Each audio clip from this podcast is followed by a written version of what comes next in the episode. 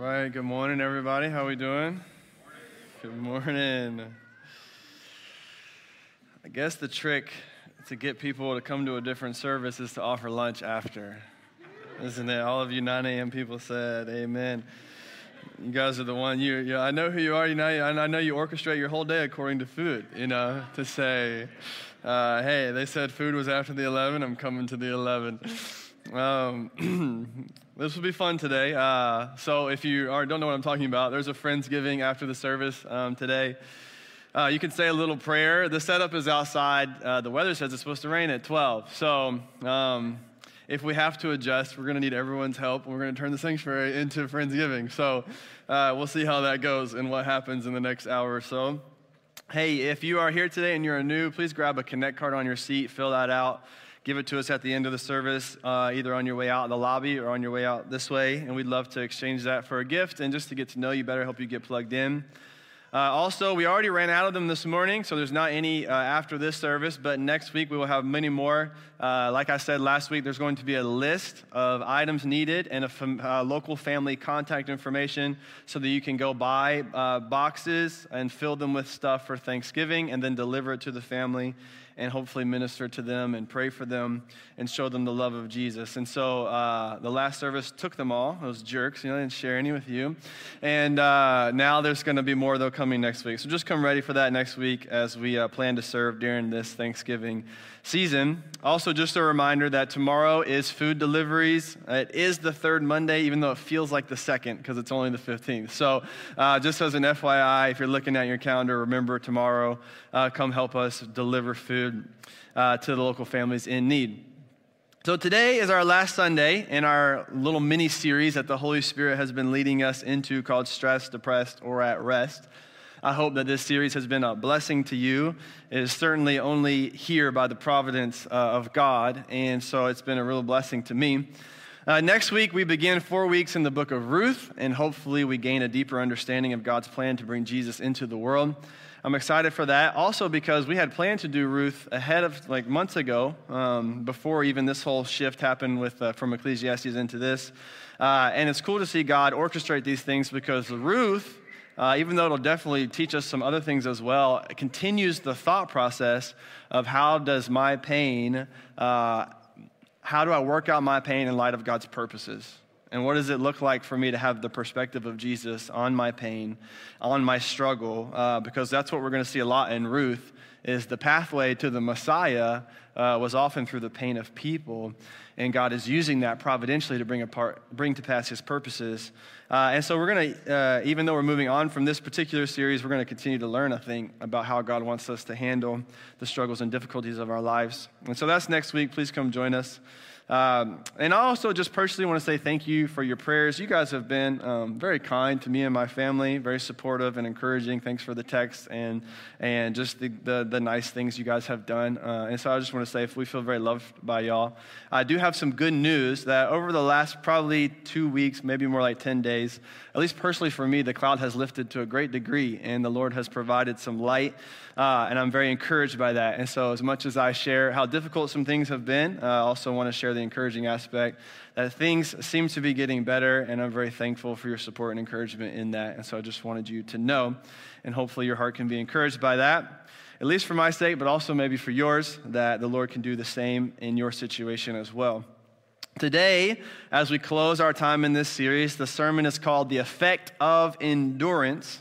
And I simply want to encourage all of you not to give up and to stay the course. That's my encouragement to you today is to not give up and to stay the course. Whatever your situation, whatever your season, whatever difficulties you may be facing, whatever internal or external battles you may be waging, my simple encouragement that is going to be backed up by the scriptures today is that you would not give up. And I want to give you an idea of what this is going to look like for you because I think it's going to be the opposite of how you would plan to endure or what you think endurance actually looks like. Uh, so this summer, I had gone uh, tubing with some people, and I hadn't gone tubing in a couple years probably. I'm not 23 anymore, and so I didn't realize uh, how difficult this would probably be for me. And I went with a bunch of high schoolers, and I had to prove myself. You know, I can't get punked out by them.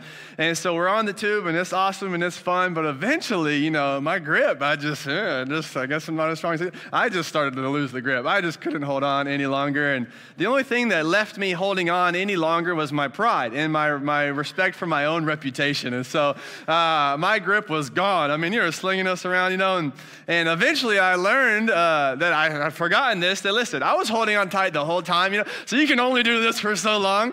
And the next go around, I was like, okay, when it's easy, I should just barely hang on with my pinkies, you know, and then when it's hard, I'm to grip. And that helped me. Uh, but I did fall first with a bunch of high schoolers. It was very humiliating. And so the Lord humbles uh, all of us in different ways or another. But some of you might be feeling that kind of way this morning where it's like the grip that you have on life is slowly, slowly wearing out, and you feel like you simply can't hang on anymore.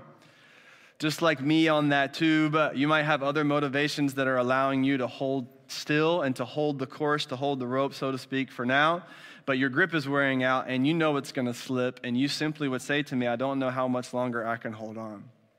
I don't know how much longer I can endure this particular situation. I don't know how much longer I can manage this season. I don't know how much longer I can deal with these emotions. I don't know how much longer I can wage these battles in my head. I don't know how much longer I can deal with this difficulty, this family situation, this emotional, relational, physical, mental, spiritual battle. I don't know how much longer my grip is falling apart. I can't hold on very much longer. Here I am. I sit here Sunday morning. Please help me. Well, I have a word for you from the Lord this morning that I believe has helped me a lot as well. And what you're going to see, I think, is the opposite of what you think, and that your endurance and ability to continue and not give up is not about you holding on, but about you learning to let go. And this is going to change your perspective on what does it look like for me to endure and for me to have persistence and perseverance and to not give up. But it is not about you holding on as tight as you can for as long as you can. But it's going to be about you learning to let go and trust the Lord. So we're going to look at James 1 this morning. Go ahead and open your Bible to James chapter 1. Let's go. All right, all right. Let's be excited for the Word of God this morning. This is the essential thing that we need. James chapter 1, just a few verses starting in verse 2. He says this Count it all joy, my brothers, when you meet trials of various kinds, for you know that the testing of your faith produces steadfastness and let steadfastness have its full effect, that you may be perfect and complete, lacking in nothing. Just a few short verses, but it's packed with some profound truth for us this morning. Honestly, when you look at it, it's quite a crazy passage. If you thought about it for more than three seconds, the basic premise is to be happy in hard times. If you were just to simplify in the most simple English possible, it would be to be happy when things are hard, to actually look at your troubles and say, Thank you for bringing me all this joy, to consider the difficulties and stresses and struggles of your life an opportunity for you to have joy. Now, how in the world are you supposed to do this? This sounds backwards. This sounds ignorant. This sounds unrealistic. You know, this sounds like the opposite of helpful advice. It just sounds super stupid. Why in the world would I be able to look at these things and engage them with joy? How am I even supposed to do that? That sounds unrealistic. And you know, throughout this series, we have been uh, talking about being stressed, depressed, or at rest. And one of the main frustrations of being overwhelmed, frustrated, sad, mental, emotional, mental, relational struggle, one of the main frustrations is not just the frustration and the problem and the difficulty itself, but that you have to begin to manage it joylessly is that the problem has now not only been a problem, but it's taken away your joy. And the internal motivation that you had to manage your crisis and struggles in life has whittled away. And the joy that you had to manage and, and kind of lead you through your life at various levels of your life is now one of the very things that is going away because of your struggle. So not only do you have to face the struggle, but you have to do so without much internal motivation and joy. This is one of the things that was very difficult for me as I was describing it to my wife. I felt like I had built my whole life on like this joy of the Lord is my strength that allows me to manage all these different things that are happening. And it was like somebody just came one day and took it away right from under me. It's like all that joy that you built your life on to manage all these difficulties, gone. Just gonna take it, you know? It's like somebody, I just described it like somebody just stole it. It was like out of nowhere, just Friday afternoon, it just was stolen from me. And then, you know, as I've been sharing over the last few weeks, those difficulties began to really get increased because of that. And I feel like many of you might be in that position this morning or have been, where not only are you dealing with this season, but you're really struggling to even have internal motivation and perspective and joy to manage it. So my prayer for you is this Colossians 1:11 says, "May you be strengthened with all power according to his glorious might for all endurance and patience with joy." You should write this verse down and you should use it to text all your friends and family all the time. This is one of my favorite verses to, to use because of what it's saying here. It's not that you would just have endurance and patience. It's not that you would just grit your teeth and bear it. God's perspective is not that you would just get through it, but that you would learn to have joy in it. And once again, apart from the supernatural work of God through the scriptures, this sounds crazy. It's unrealistic. That's exactly the point. It's not natural, it's supernatural. And so, the main uh, section in this James chapter 1 I think is important for us this morning. He says this let, let steadfastness or endurance or perseverance have its full effect. Basically, what he's saying is let this situation do everything it is supposed to do for you. Let it work itself out. Let it work itself in. Let it have its full effect. Imagine this it's like your trial or your struggle is the charger, and your soul is the phone. And basically, what the text is saying is don't quit now, you're only at 60%. Don't pull it off yet. You haven't been charged up all the way. What God has intended to do in this particular season isn't done yet. And so don't give up. Don't quit. Something is happening in this trial, in this situation, in this struggle.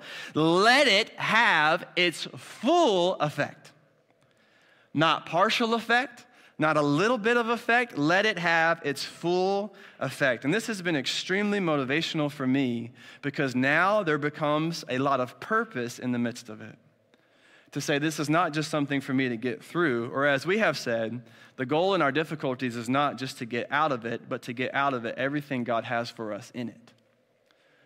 This is your perspective that must change to say, my goal, even though getting out of it might be well and good, but my goal is not just to get out of it, but to get out of it everything God has for me in it, to let it have its full effect. To let it have its full effect. So, unto this end, James is going to work out kind of a train of thought. We need to answer the question well, how does this work? What does it look like to actually do this? And so, here's the summary of, of two through four basically is that trials come, he says in 2 and 3, as a test of faith. At the very least, there might be other factors involved, but at the very least, these trials come as a test of our faith. This test, or these tests that come to us in our faith, they produce what's called endurance or steadfastness. Why does the trial come? To produce steadfastness, to reveal something about your faith, to make it stronger, as a matter of fact. This is important. Why is this important? Why is this process happening? Because endurance, perseverance, or steadfastness is the very thing that's going to lead to you being perfect, i.e., complete, fully mature, lacking nothing in your faith. Now, we're going to see what being perfect means because it's probably not what you initially think it means right now. But this is the process that the text is laying out. The idea then is that our trials and struggles are the very thing that move us towards a more complete place to be the very person God has created us to be, as if we could never get there without them.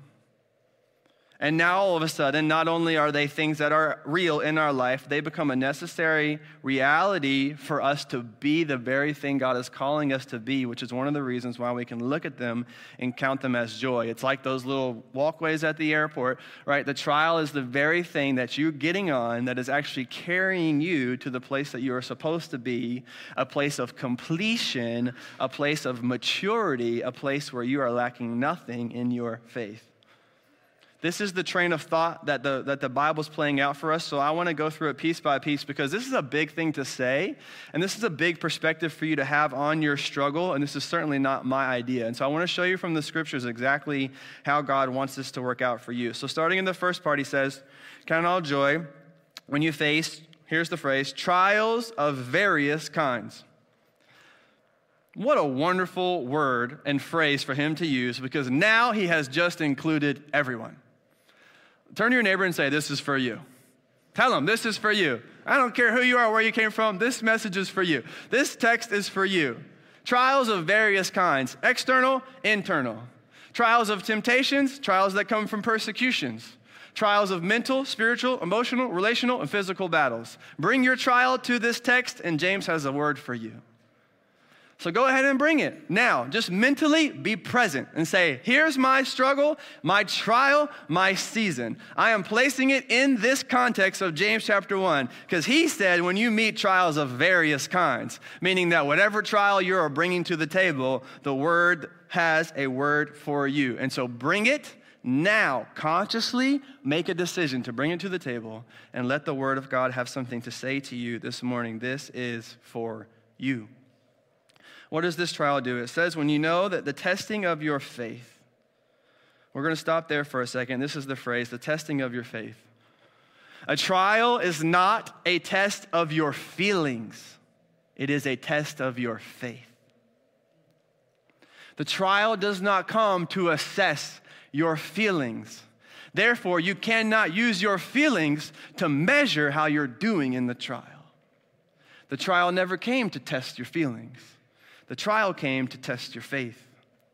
The trial did not come to test your life, it came to test your faith. The trial did not come to test your strength, it came to test your faith. The trial did not come to test your intellect, it came to test your faith. The trial did not come to test your desires, it came to test your faith. Therefore, the very weapon you must use to engage the trial is your faith. That's where the battle is being waged.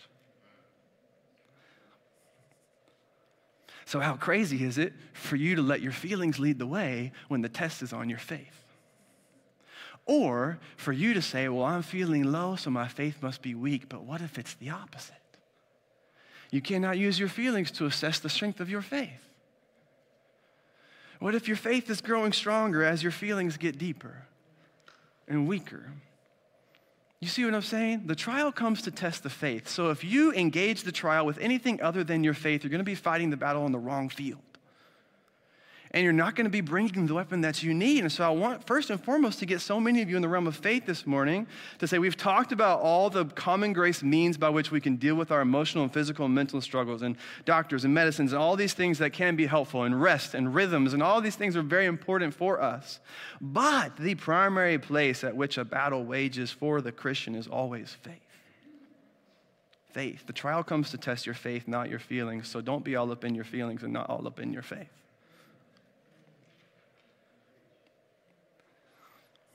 It's going to be a game changer for you. I'm telling you. It's a word for the Lord to change how you navigate your crisis. So, now here's something very important about this. So, faith. Okay, okay. If a trial comes to test your faith, then we need to understand a little bit more about faith. Here's something for you to consider. Number one, faith is a gift from God, Ephesians 2. This gift is delivered and upheld by the word of God, Romans chapter 10. Therefore, ultimately, faith is not something you hold on to, but something that holds on to you. Faith is God's, and therefore, a faith that is from God cannot fail. You see what I'm saying? You have gotten the wrong perspective. When you say my faith, you have put too much of that on you. Faith is not something you hold on to, but it's something that holds on to you. Faith is a gift from God, created by God and given by God, upheld by the word of God, not by your intellect or understanding of it. Therefore, even though it is surely your faith, and you operate in that faith, and you have to make decisions and act according to faith, yes. Ultimately, though, it's not finally yours, it is God's, and it is something God has given to you. Therefore, the test on your faith is a test on something that is God's and something that therefore cannot fail. Now, this is where this gets really applicable to your life because you may be barely holding on, but God is fully holding on to you. My feelings say I'm barely holding on. Just like the tube, I'm going to lose my grip but my faith says God is fully holding on to me. That's when you switch. I'm not going to operate in my feelings because I feel like I'm barely holding on. And that feeling is true as a feeling, but it's not true as the truth. You came in here this morning, you said, I'm barely holding on. What I want you to know if you are in Christ is that God is fully holding on to you. God's grip never wears out, God doesn't get tired. And so, your faith, you must remember, is not in your ability, but God's. Faith is an act of trust. You believe, and in your belief, you receive something from God. Faith is something that God gives you and makes you dependent like a child, not strong like a warrior. Faith is the very thing that God has given you to give you eternity into heaven with Him. It is something based off what Christ has done and earned for you. It has never been based off you, anyways. And so now, instead of you trying to maintain and hold on to your faith, faith, it's not about holding on necessarily, but more about letting go. Start trusting the Lord to do the very things for you that He has promised to do. It is a gift from God. You may be barely holding on, but it is God that is fully holding on to you. And instead of trying to tighten your grip on the tube of your life, what if the Lord is calling you to let it go and to trust that He's covering you, holding on for you? What if endurance looks less like holding on and more like letting go. I think this is what James wants to reveal to us this morning. So it's a test of your faith, not of your feelings. You may be barely holding on, but God is fully holding on to you. This faith, it says, produces steadfastness. This is the next phrase that we must understand. It produces endurance, perseverance, steadfastness. Basically, the idea here is that this test of your faith is the very thing that is making you stronger. Now, those of you who run it all know this. It's something I've learned over the last few years. You know, you guys know I run. I don't describe myself as a runner, but I do run to try to stay healthy, okay? And so you learn this over time that the pain of learning to go one mile is the very thing you need to go two. You know what I'm saying? I can't learn to run two until I've endured the pain of running one. But as many of you know this, all of a sudden, the other day I kept thinking about this how now running three feels like running one. The same effort it took to run one it's the same effort it takes to now run three. I don't feel any more tired after three than I did after one. And the reason for that is because the test and the pain and endurance in the pain is the very thing that made me stronger, that made enabled me to do things on the other side more easily than I could have never done in the first place. You see what I'm saying? Now, spiritually, this is exactly what faith is doing for you. It is making you stronger. And this is when you say, okay, if I cannot avoid the pain of running one mile so I can learn to run three, then I cannot avoid the pain of this particular struggle so I can learn to manage the next one. Or so that I can learn to grow and become more like Christ in the way He has called me to. Now, instead of this being an inconvenience, you see it as a necessity to you being the person God has called you to be. It may be difficult and it's not pleasant. It's not saying it's a good thing. But what if you viewed it more as a necessity in your life for you to become the person God has called you to be? Now, here's a phrase the world uses all the time that I think is foolish. People say, What doesn't kill you makes you stronger. And what I want to say tonight is that's jibber jabber. That's, that doesn't make any sense. I've seen a lot of people get killed and not get stronger. You know what I'm saying? I've seen a lot of people crumble and not rebuild their life. What's this idea that all of a sudden everybody's going to accomplish everything on the other side of the trial? I've lived at least long enough to see that that doesn't work out, actually, most of the time. Most of the time, what destroys you destroys you. Most of the time, there is no gold at the end of that thing. You know, most of the time, for most people, this is simply not true. But you know where it is true? In the kingdom of God. This phrase is true, but only for the Christian. This is a wonderful thing. Look at this. And so, for those of you who are in the room, you say, Man, I'm trying to manage my life on my own. I'm calling you again today, as every week, to believe and trust in Jesus. Not only do you need a Savior, but you're being so foolish trying to navigate life in your own strength. What kills you will kill you. You need something stronger than yourself. You need more than resolve. You need more than discipline. You need more than good connections. You need more than good faith. You need more than good luck. You need a Savior. You need something to transform your life. You need faith. And so, would you stop believing the lies of the world? Would you see through them this morning and put your faith in Christ? Stop trusting in yourself. But for many of us to say, I have put my faith in Jesus, I want you to understand then that therefore this is true. What doesn't kill you will make you stronger because the thing that's making you stronger is your faith, and faith operates strength and weakness. This is amazing. This is amazing because now, okay, now you say, I don't feel stronger. Uh, this, this actually seems to be destroying me, you know, this whole situation. I actually can't do it anymore. So I don't know what you're talking about. But when you place your life in the realm of the kingdom of God, faith, right? No, feelings say, I feel weak. Faith says, when I am weak, I am strong. I'm going to let that sit just for a second because you need that. You have been operating with the wrong definition of strength. Your expectation is the wrong understanding of strength. In the kingdom, strength isn't self sufficiency, but dependence. To be more dependent is to have more strength. To need more from Jesus is to be stronger in myself. Actually, to be weak is the very place where God's strength is revealed in my life. I keep telling this to the staff. I feel like I am, I am operating out of this place of weakness, and it seems like God is doing more than ever in my entire life. Because when I am weak, God says, finally, now I can use your life. You see? And so now you got to get it right to say, I, I thought I would feel strong and victorious. And somebody told me there was a breakthrough coming. And the breakthrough might be coming, but it might be the fact that in your weakest moments, God is doing the most in your life and making you stronger than ever. You have to redefine strength. So, what doesn't kill you does make you stronger, but only if you're a Christian and have faith. So, I invite many of you to trust and believe in Christ today. Here's the next phrase it says, Let steadfastness have its full effect. This is the phrase that really got me going.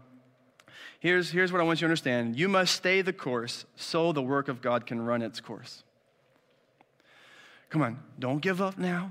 Don't stop fighting those battles in your head. Man, keep, keep put the word of God there. Fix your eyes on heaven. Don't stop dealing. Don't give up on your emotions. Don't just start binging on Netflix because you can't handle it anymore. No, no, no, no, no. No, no, no, no. It's worth the fight.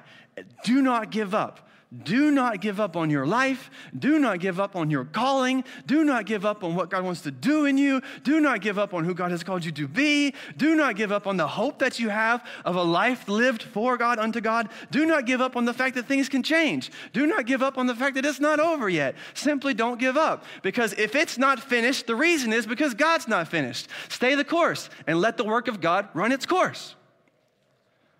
This is what God is doing. Now, this gives you purpose in the midst of it to say, this is not meaningless, and I do not just have to grit my teeth and get through it. God is working in this moment, and He's doing things not only in me, but through me. And there's a necessity to this moment that's going to become who I'm supposed to become, that's leading to who I'm supposed to be. This moment is not finished. This season is not finished. This trial is not finished simply because God's not finished. So don't give up. Stay the course. Let the work of God run its course in your life. Trust Him. He knows what He is doing. Don't pull the phone off the charger too soon. Let it have its full effect. Here's the next phrase he says that you may be perfect and complete. This is the end result. Why are we doing all of this? Persevering, enduring, all this. What's the end goal? He says that you may be perfect and complete, lacking in nothing. This is an interesting phrase because I don't expect you to endure and wake up tomorrow and be perfect human being. Sinless, perfect. That's not the expectation. Now, here's, here's what's happening, okay? This is theologically beautiful. So, what happens when you get saved? Okay, you believe and trust in Jesus. You receive the free gift of eternal life from Him in that moment, you become what He is. You get all of His righteousness, He takes all of your sin. So, in the moment of your salvation, you are already perfect and complete in the eyes of God. Because He sees you like He sees Jesus, who is perfect and complete. And so, what happens then in the rest of your life is that because you still live in the flesh and you still fight against the spiritual powers that be and you're still navigating life on this broken earth, even though spiritually and in God's eyes, because of what Jesus has already done, which He didn't give you partially but fully, you are perfect and complete. But practically, you are becoming, as you live, what you already are. And so now what is happening is your trial and struggle and battle and difficulty is the very thing that's helping you make progress towards completion. That you would become everything God saw that you would become the moment He saved your life. You see what I'm saying? What I'm saying? So I'm running this race of my life. One day I'm going to stand before God, and in that moment before Jesus, I will finally, completely, without any caveats or qualifications, be perfect and complete. I will receive my heavenly body. I will, I will be everything God has called me to be. I will be sinless. I will not struggle with these things anymore. When I stand before Jesus, there is a day coming when I will be perfect and complete, which is a wonderful hope if you feel broken right now, you know? There is a day of completion. Don't let the devil lie to you that it will always be this way. That's not true. It's not true. You will not always struggle. You won't. One day you will be perfect and complete in every sense of the word. And so you look towards that and you say yes and amen, and that's beautiful, but you're back here, you know. Now, some of you need to be realistic. You're like right here, and you need to get your life right with Jesus, okay? But probably many of you, you're back here somewhere. You're working your way towards that. And what when God sends the trial, He's making you stronger. He's creating faith that's more dependent on Jesus. And you begin to progress through the trial towards completion in your faith and a complete maturity. Which means that even though this thing may be feeling like it's weakening you, God says it's actually strengthening you. Because you may feel stuck. But God says you're making progress. You see what I'm saying? What an amazing truth. Say, okay. Now, this is also going, this is part of the test to say, okay, if I have faith in Christ, therefore my main desire ought to be to be like him. When I get changed by him, my complete desire, heart shift changes to wanting to be like him. And so, if this trial and struggle is the very thing leading me towards a place of completion that I may be more like my Savior, which is the very thing that I want, then I can look at it and count it as joy. But what gets revealed, which is what has happened to me too in some ways, is to say, Yes, I want that. But then God sends the test to say, Do you really? Do you really? And then what happens if you're honest with yourself is some idols of the heart begin to get exposed. To say, yes, I want that, but I kind of want this and this and this too. And sometimes maybe they're even more elevated than that. And so then the trial comes as God's gift to you to prune away and get rid of all of these idols in your heart to love something else and to fix your eyes back on being more like Christ and to make that the main goal of your life. So then you can say, man, this season is hard. This mental, emotional, spiritual, relational battle is so hard, and I feel stuck. But if the goal is not to get out of it, but to get out of it everything God wants for me in it, and God is using this trial towards completion, then even when I feel stuck, I know I'm making progress. Listen, your perspective, your earthly perspective of this trial is that it has come to weaken you, but God's heavenly perspective says it's here to strengthen you. My feelings say I feel weak, but my faith says when I am weak, I am strong. God is completing, Philippians 1 6, the very thing He started in you.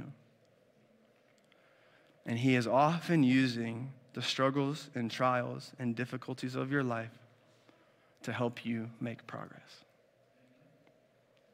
And this is where you ought to begin to find your hope. And I've certainly seen this play out in my life over the last several weeks. So, this perspective, I think, is life changing for us Now, how do we leave, live, leave from here and live this out? I want to show you just the extension of this passage as we close our time together in verse 5. I think oftentimes, especially those who've grown up in church or whatever, we know probably part of this section of Scripture, but we've pulled it out of its context, so we don't really know why it's there. Let me explain this to you. Verse 5 If anyone lacks wisdom, let him ask God, who gives generously to all without reproach, and it will be given to him. But let him ask in faith with no doubting, for the one who doubts is like a wave of the sea that is driven and tossed by the wind. For that person must not suppose that he will receive anything from the Lord. He is a double minded man, unstable in all his ways. So see the progress in the train of thought. Look at your trials, brothers and sisters, and count them as joy because they are enabling you to endure, and your endurance is making you perfect and complete and making you become more like Jesus. What you think is killing you is the very thing that's making you stronger and you know what you need to believe that and to live that out every day? Wisdom. Not a sticky sentence you wrote down from Pastor Nate on Sunday, which hopefully helps you. But you need wisdom. You say, he says, this is, if any of you lacks wisdom, wisdom to know what to do right now when I'm feeling so beat down and stressed, wisdom to know how the Word of God applies to this situation, wisdom to know what is God's perspective that's to strengthen me and help me walk this. I need the wisdom that comes from above, as James 3:17 says, not earthly wisdom. I need the wisdom of God, and He says you're to need wisdom because knowledge will inform you, but wisdom will transform you. Knowledge informs, but wisdom applies, and this is what He wants for you is to say you need the wisdom of God to be able to take these things that you're learning and apply them tomorrow morning at seven o'clock when you're sad and can't get out of bed. Because this sermon is not going to do it for you tomorrow morning at seven o'clock when you're sad and you can't get out of bed. You need the wisdom of God, the perspective of God. You need the word of God in your heart and in your soul. The sermon is not going to help you Thursday afternoon when you have another difficult conversation. One more difficult moment, and you say, I cannot do this anymore. You need the wisdom from God.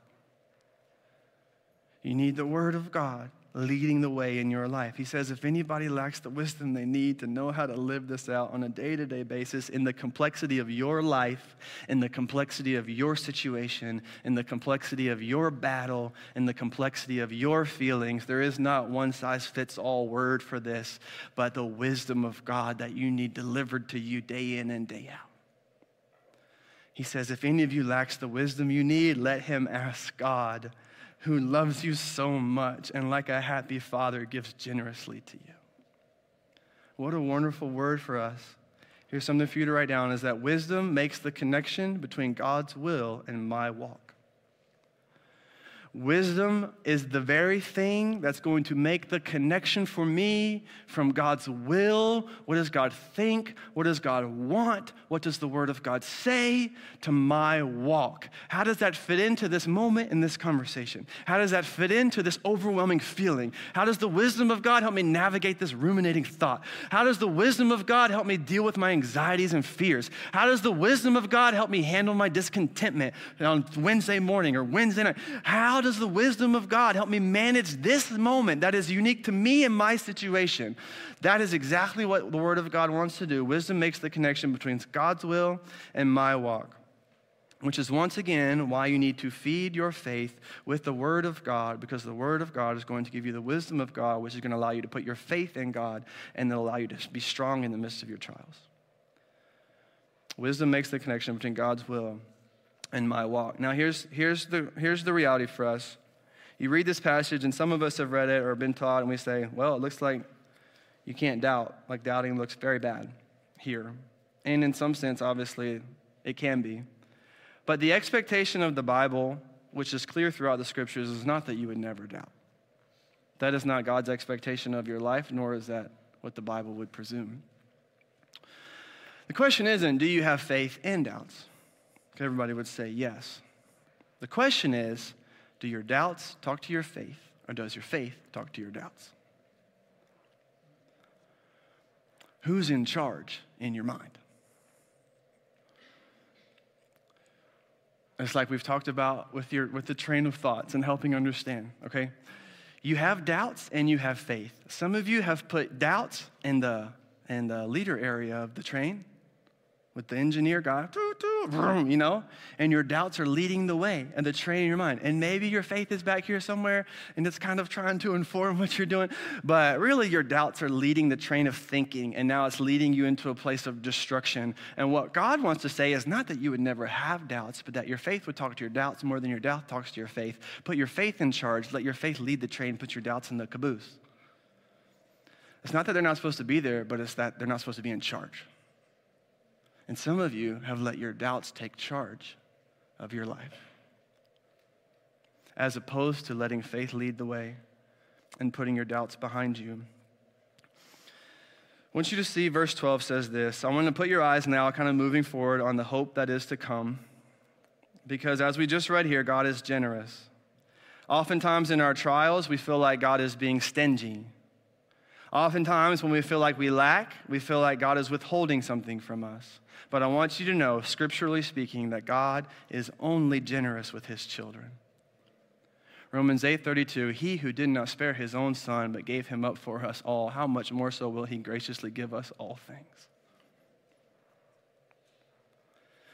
God is always hear me being generous with you always my feelings say I lack my faith says I have enough my feelings say God is withholding from me, but my faith says He is being generous as my Father.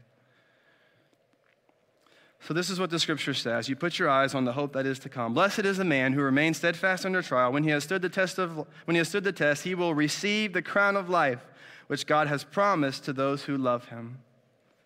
And so now you put your eyes on the hope that is to come, on the generosity of God to say, as I endure, the effect of endurance is not only maturity and completion on this earth at various growing levels, it's not only a stronger faith, it's not only all, all of these things, but the effect of my endurance is ultimately the crown of life.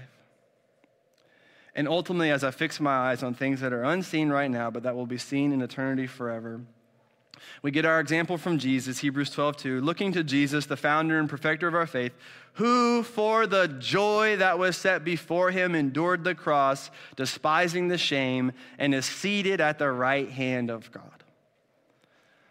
This is what we learn from the way of Jesus that we begin to apply for ourselves. That if the joy that was set before Jesus was the essential motivation he needed to endure the cross, then the joy that is set before us is also the essential motivation we need to bear the cross that we are given.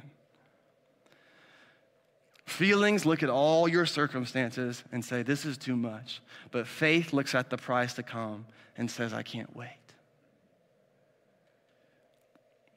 If joy was Jesus' motivation, how much more so should it be yours and mine? And so, as we close this series, as we close this time, considering what is it like, how do we manage being stressed, depressed, or at rest, anxious and troubled, burdened, frustrated, overwhelmed, discontent, depressed? Ultimately, I want you to leave this place thinking about where are you looking? You have three choices leaving from here. Three choices. You can look at your circumstances and you can face them in your own strength. You can spend all your time assessing the situation and thinking about what has happened to you, what is happening to you, what will happen to you. You can spend all your energy looking left and looking right and trying to face it in your own strength and be totally, completely destroyed by that. Your second option is you can look away completely for all you Enneagram 7s out there, and you just ignore the fact that something bad is happening. You can escape and binge and give yourself to worldly pleasures to say, I'm not going to think about it.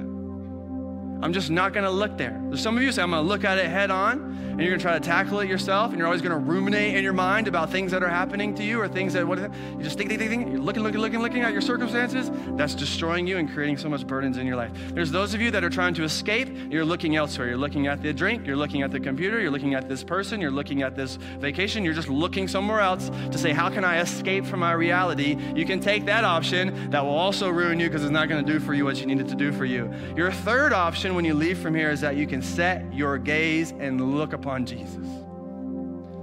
And in faith, you can fix your eyes on Him. Your Savior, your lover, your guide, your helper, your, your leader.